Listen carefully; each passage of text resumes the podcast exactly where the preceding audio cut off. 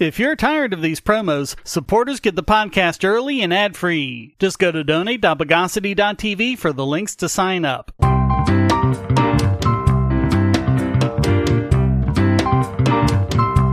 Welcome to the Bogosity Podcast for the week of May 15, 2022. The podcast that picks locks with the Florida Keys. This is your host, Shane Killian. Let's deoxidize the news of the bogus.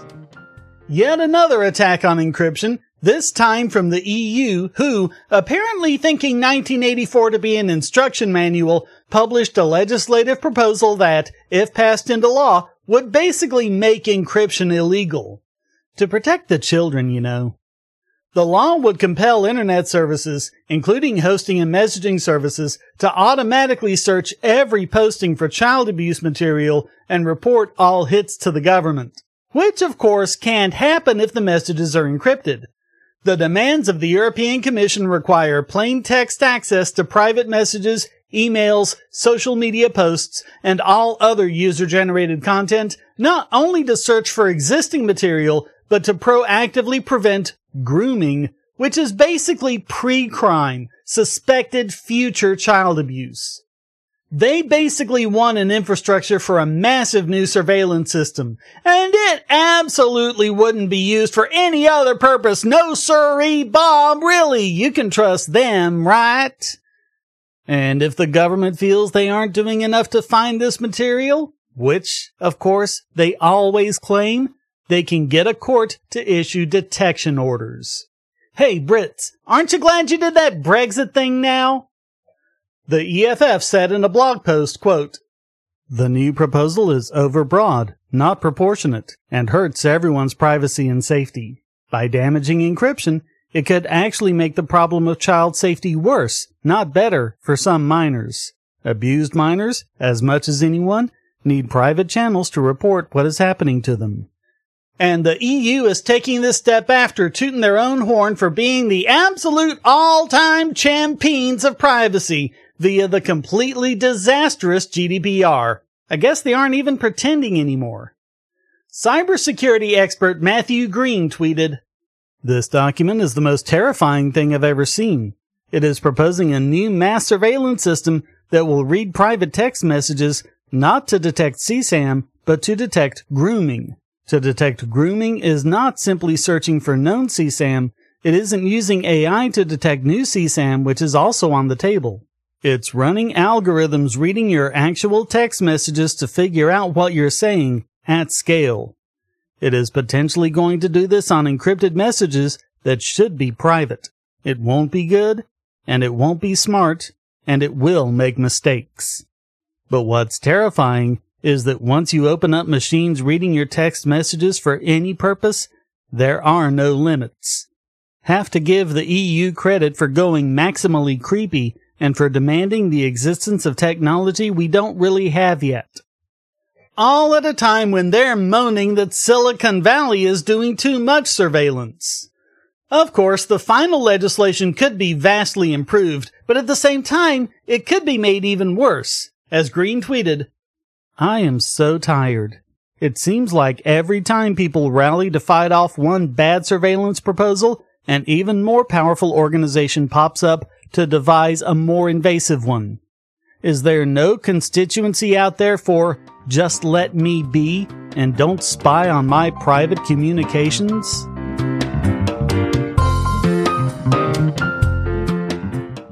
If you're looking for a way to support this channel, but you don't have any spare cash and you can't stand ads, you can do so by generating your own cryptocurrency. Use the links at the bottom of the description to follow the link to Odyssey.com to listen to the podcast and see all of my YouTube videos as well. Just watching videos will produce cryptocurrency for the creator and yourself. And since Odyssey is always monetized and never censored, you'll have no problem seeing all the videos from your favorite creators. You can also use the library credits you create at Odyssey to tip creators and even purchase paid content. Earn library credits through various rewards, including daily view rewards and the number of shares and invites. And you can interact with creators in all sorts of ways, including like and dislike, comment, boost a post by supporting it, repost it, and share to other sites. all while earning crypto for the creator. Easily monetize yourself and your favorite creators using cryptocurrency without advertising. Use the link below to visit this channel on Odyssey.com and see many of your other favorites there as well.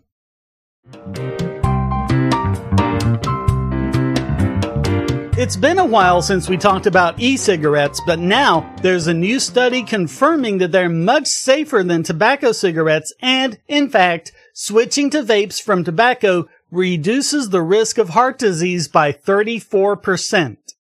The study, published on the 6th in the journal Circulation, looked at the years 2013 to 2019 using a longitudinal design following 32,000 adults. The use of e-cigs and tobacco were assessed, as were heart attacks, heart failure, stroke, and other forms of heart disease.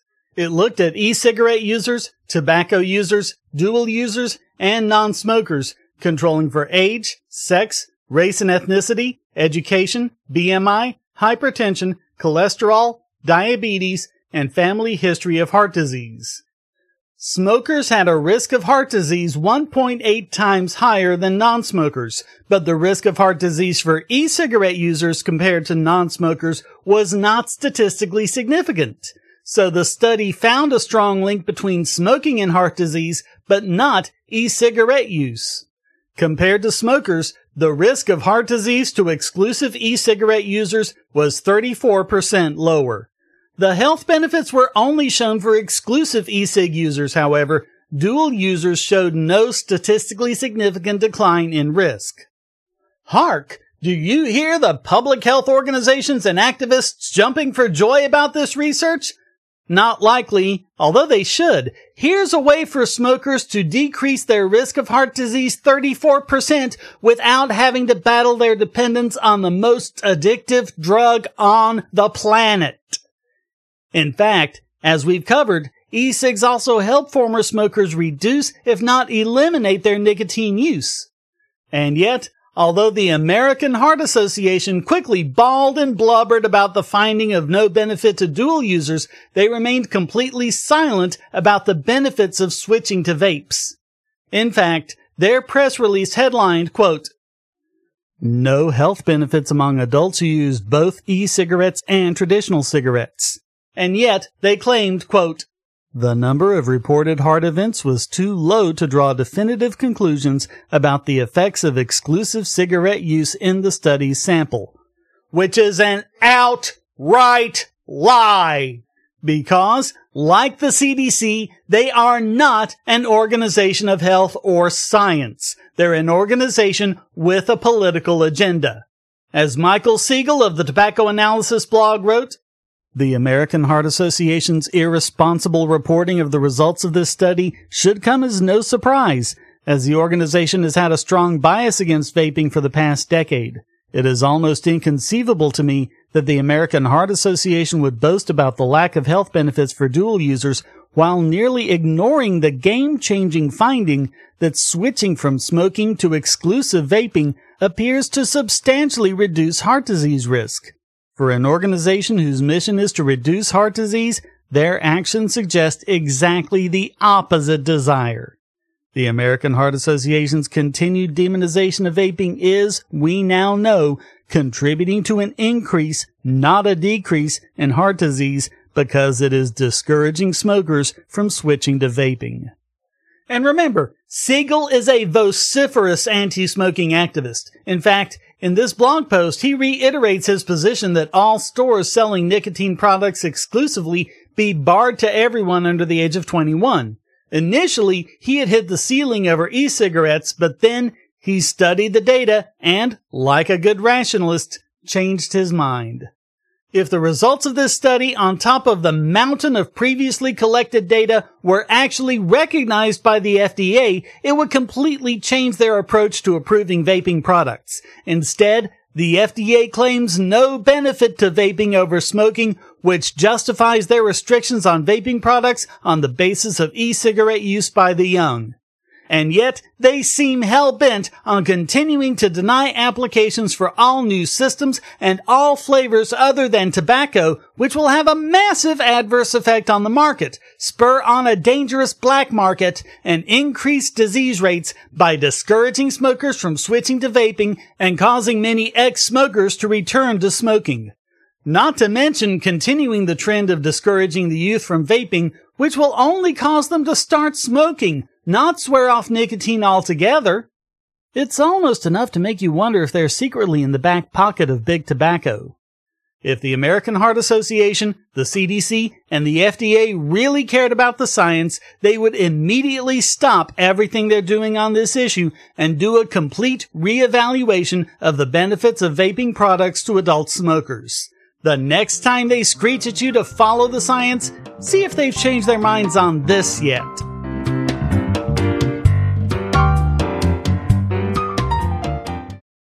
If you're on the Wi-Fi in a coffee shop or hotel, anyone on that network can get your traffic. Do you really trust all of those strangers? For that matter, do you really trust your ISP? A VPN can protect you from prying eyes, disguise your location, and even foil government censors. It's essential in this day and age, so go to vpn.bogosity.tv and you'll be taken to BoxPN. Starting at just $2.99 a month, you can get unlimited high-speed connections to VPN servers all over the world, and they don't log connections, so your privacy is assured. Traveling abroad, just VPN home, and don't worry about what those other governments are doing. Back at home, stop your ISP from traffic shaping and messing with the quality internet access you're paying good money for. You can connect from multiple machines at once, including your smartphone or tablet, and it supports all the secure standards, including OpenVPN and SSTP. Bypass sensors and surveillance with your own secure VPN connection. Go to vpn.bogosity.tv.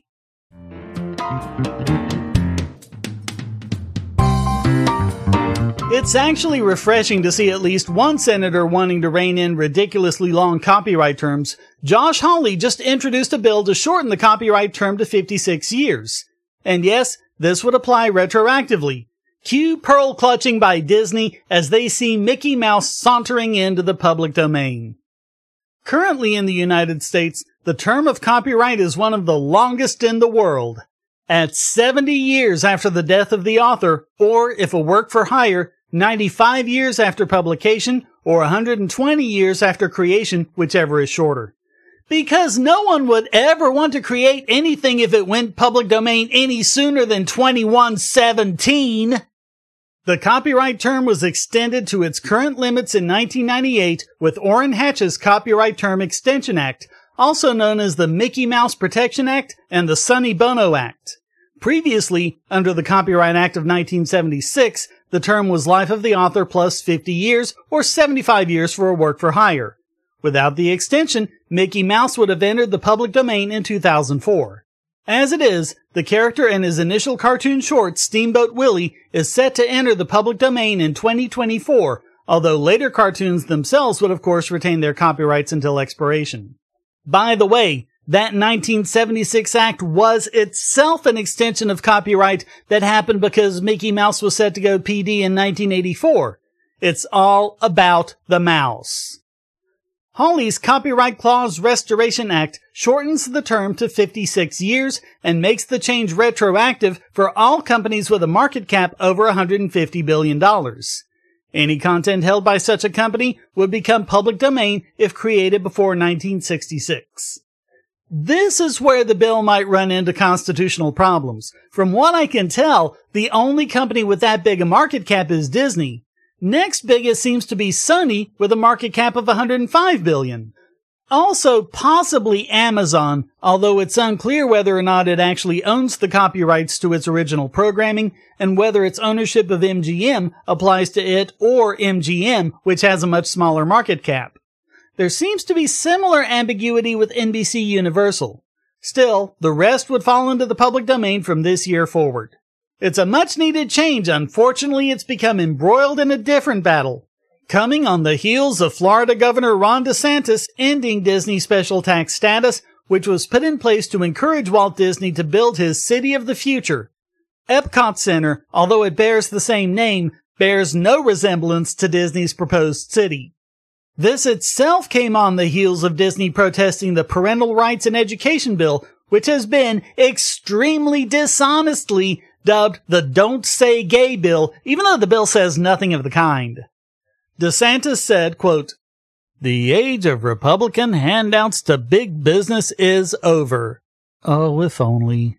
Thanks to special copyright protections from Congress, woke corporations like Disney have earned billions while increasingly pandering to woke activists.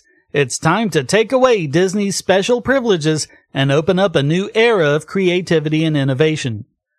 The House version of the bill is sponsored by Jim Banks of Indiana, who wrote in a letter to Disney CEO Bob Chapek, quote, "Given Disney's continued work with a communist Chinese regime that does not respect human rights or U.S. intellectual property, and given your desire to influence young children with sexual material inappropriate for their age, I will not support further extensions applicable to your copyrights, which should become public domain."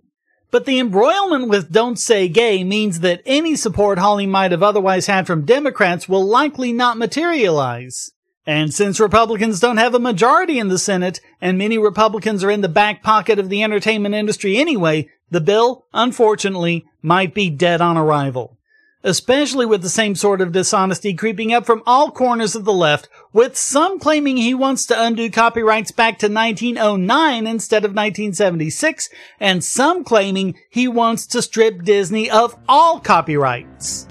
Still, it's nice to have confirmation that Democrats, despite their rhetoric, love the big corporations and the monopolies and special privileges they heap on them.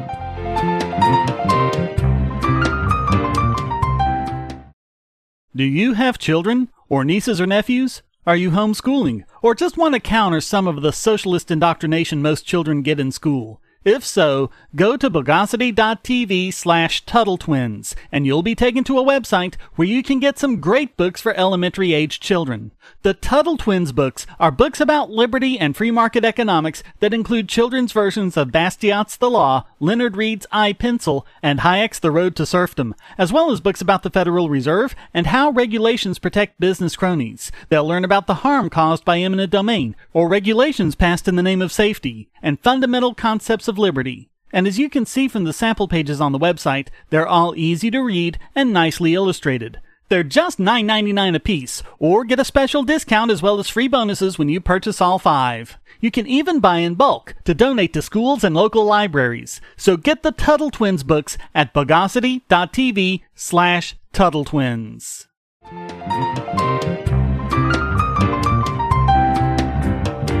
And now it's time to dieselize this week's biggest bogon emitter.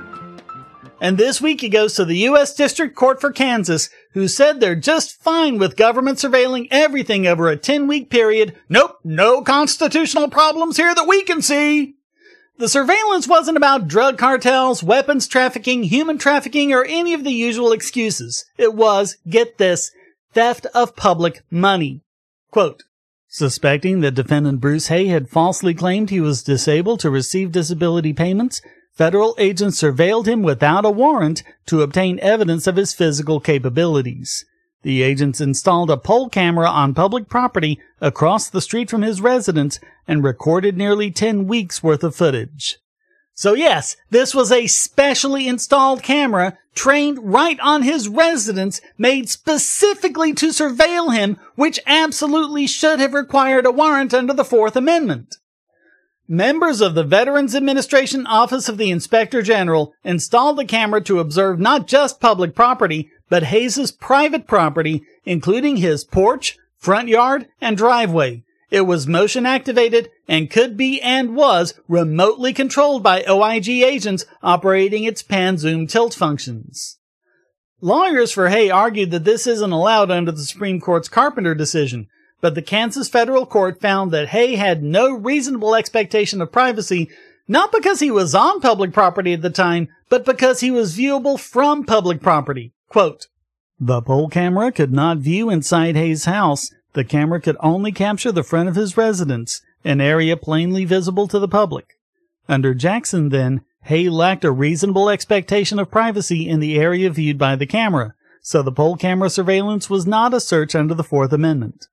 Hay contends Jackson does not control the outcome of the case after Carpenter v. United States, where the Supreme Court found an expectation of privacy in historical cell site location records because Carpenter upended Jackson's reasoning. Hay argues that, under Carpenter and the concurring opinions in U.S. v. Jones, he had a reasonable expectation of privacy in his movements over time. And he urges this court to find that the prolonged poll camera surveillance here invaded that privacy expectation. While Hay does not expressly use the term, his argument is premised on a mosaic theory of the Fourth Amendment, under which law enforcement activities that are not searches in isolation may nevertheless become a search when viewed in the aggregate. They got around that by saying that Carpenter only applied to cell phone signals and totes did not apply to visual surveillance, even though that's much more invasive than tracking one's cell phone. Hopefully, Hay will appeal to the 10th Circuit Court of Appeals, but there's no precedent in that circuit other than Jackson, and they might stick their heads in the sand as well, leaving the Supreme Court as his only realistic prospect. On a tangential note, one wonders how much money was spent on this investigation compared to what it would have cost to just pay his disability. The VA is notorious about using any excuse to deny someone. In one case, a woman was denied because they found a picture of her on social media smiling. In reality, disabled people come in all forms. Some can walk fine on some days, but not on others. Some have seasonal debilitations. Some have ways of managing their disability that applies to their home and surroundings, but affects their ability to move longer distances or over longer periods of time. 10 weeks of watching someone in the area around their home has nothing to do with whether or not they're disabled. This was nothing but a transparent excuse to be their usual bullies, which they wouldn't have been able to do without this blatant constitutional violation, which is one big reason those rights exist in the first place. Going back to a more relevant issue, if they can spend 10 weeks actively surveilling someone and operating pan, zoom, tilt on a camera, why can't they spend a couple hours getting a warrant to do so? By the way, if a neighbor had done exactly the same thing, he could and would have been prosecuted in court. And reading over the decision and researching other aspects of the case, I didn't see any indication that they actually found any reason to think he was lying about his disability, other than some days he can seem to get around pretty good. Which is why the mosaic view of the Fourth Amendment, which the court rejected, is so important. So all of that makes the United States District Court for the District of Kansas this week's biggest bogon emitter.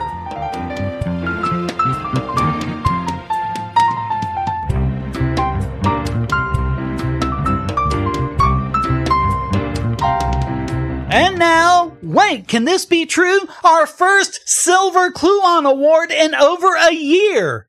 Usually we give out like 3 to 5 of these every year, so this has been a dry spell. But it just has to be given out when someone said the thing! And this week, someone said the thing! It goes to Elon Musk, who said the thing! Did I mention he said the thing? Oh, I should tell you what it is, shouldn't I? Yeah, he called the Digital Millennium Copyright Act overzealous and a plague on humanity. Can I get a woot? Responding to a tweet from Slashdot regarding the copyright term reversal we covered earlier, Musk backed up the idea, tweeting, "Current copyright law in general goes absurdly far beyond protecting the original creator. Overzealous DMCA is a plague on humanity." Yes, he's for getting rid of the entirety of the DMCA. Okay, all sensible people are, but it's rare to see it coming from someone of Musk's stature. It should be said, the DMCA has nothing to do with the current copyright term. It says how online services should respond to copyright takedown notices. By absolutely tearing up the common law concept of conduit protections with regards to copyrights, it specifies the hoops online services have to jump through to maintain safe harbor protections. Just look over the history of this podcast for numerous examples of the DMCA being abused and why this abuse is actually the very reason it exists. It doesn't have anything to do with protecting copyrights, which can still be dealt with in the usual ways. It's about making it exceedingly difficult for competing content makers to function. New websites for user-generated content need extensive legal teams, and users constantly have to deal with bogus DMCA claims that are there not for any copyright reasons, but to stop free speech and public participation. This tweet comes at a time when lawmakers are actually considering making the DMCA more strict, making it mandatory for online services to implement or subscribe to expensive content filters. And now that Musk is taking over Twitter, the DMCA is going to become very relevant to his business model. Time will tell what, if anything, Musk does about it, but at least we have it as a prominent part of this discourse. So enjoy your shiny new silver clue on Musk, and hey, you want another one? How about getting behind right to repair?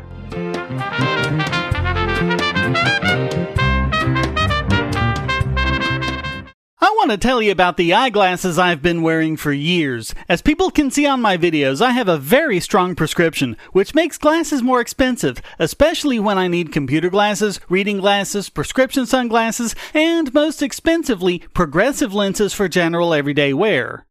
To save money while still getting quality glasses, I get them from Firmoo. In fact, I just got a pair of progressives with high-index aspherical lenses and a nice pair of frames my wife loves for just over $100. It would have been $500 to get them through my eye doctor. Not only do they look good, the glasses are durable. I've worn many pairs for several years without problems. All orders come with a 30-day return policy, a 3-month warranty, and one-on-one customer service. Go to Firmoo, that's FIRMOO.bogosity.tv anytime you need quality glasses at a low price. Once again, that's Firmoo.bogosity.tv.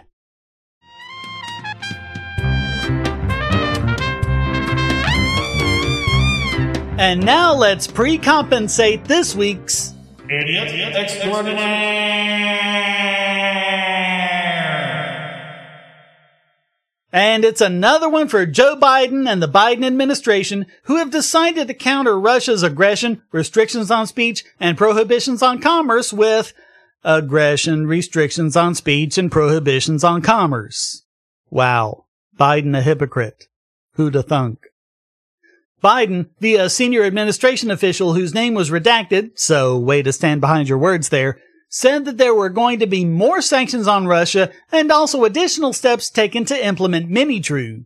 Quote, "Some of you have reported on the lies upon lies that are spread on these mouthpieces of the Kremlin, such as claiming the people of Bucha were not killed until days after Russia left the region, or that the placement of dead Ukrainian bodies was staged, or that the brave Ukrainians defending their country are actually the aggressors. After today, no U.S. company can be in the business of funding or supporting the disinformation machine that masks the truth of Putin's barbaric invasion behind lies and deceit. There will be no safe havens in the Russian economy if Putin's invasion continues." How making things an even bigger hell for the Russian people is supposed to affect Putin's ability to wage war went unexplained. No word on how spurring on the worst inflation in 50 years here at home is supposed to achieve that either. But this is what sanctions always do. They do nothing to punish the enemy state, and instead punish the people of that country who are generally blameless and, by extension, hurt businesses and people back home too. It's just one more case of the private sector being used as a tool of foreign policy, economic ramifications be damned. As bad as Trump was, at least he gave us a little bit of a break in that regard. But with Biden, it's back to the Obama-Bush-Clinton empire, using war and sanctions as an excuse to suppress points of view they don't like, shouting down opposition with a narcissistic, psychopathic phrase, "If you're not with us, you're against us." Never mind the outright hypocrisy of battling control-freakish authoritarianism with more control-freakish authoritarianism. It's not quite as bad as it is in Germany, where they've basically made it illegal to draw the letter Z, but give it time. The First Amendment protects Americans from punishment from expressing ideas, no matter how heinous or triggering to politicians. The parallels to the Cuba sanctions are unavoidable and undeniable. It harkens back to 2016, when Jeff Flake said to Reason's Nick Gillespie, quote, "These aren't sanctions on Cubans, these are sanctions on Americans. When others who I normally agree with, Marco Rubio and others, say these latest moves by the president are a concession to the Castros or to the regime, they're wrong. It's not a concession to allow your own population to travel. That's an expression of freedom. Not to mention the fact that, in the case of both Cuba and Russia, one of the big issues is the lack of a free market. You combat an unfree market with a freer market, not a less free one. And maybe if Russians had a freer market and better access to finances and the means of raising them, they'd be in a better position to protest Putin's war effectively and safely, something they can't do right now.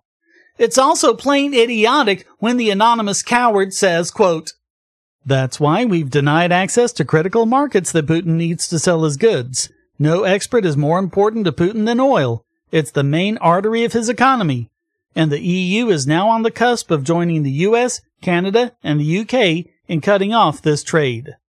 Yeah, so now we have gas that's more than twice what it cost when Trump left office, because they did that without allowing more drilling for oil domestically. He also boasted that they were adding 2,600 visa restrictions. What's that supposed to do?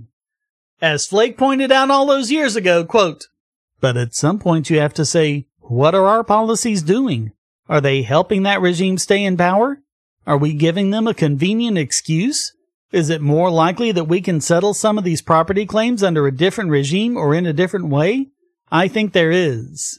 But that assumes that Obama then and Biden now actually wanted to do that, which assumes facts very much not in evidence.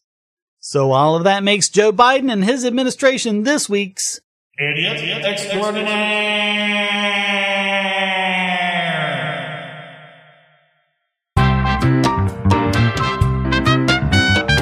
Well, that wraps up this.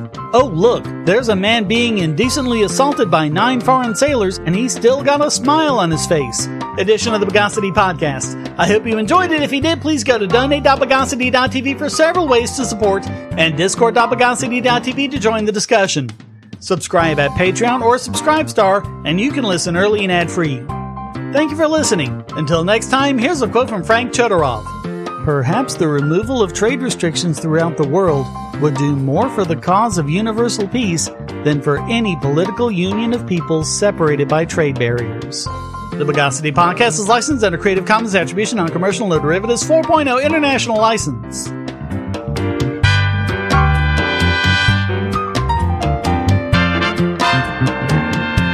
Bogosity.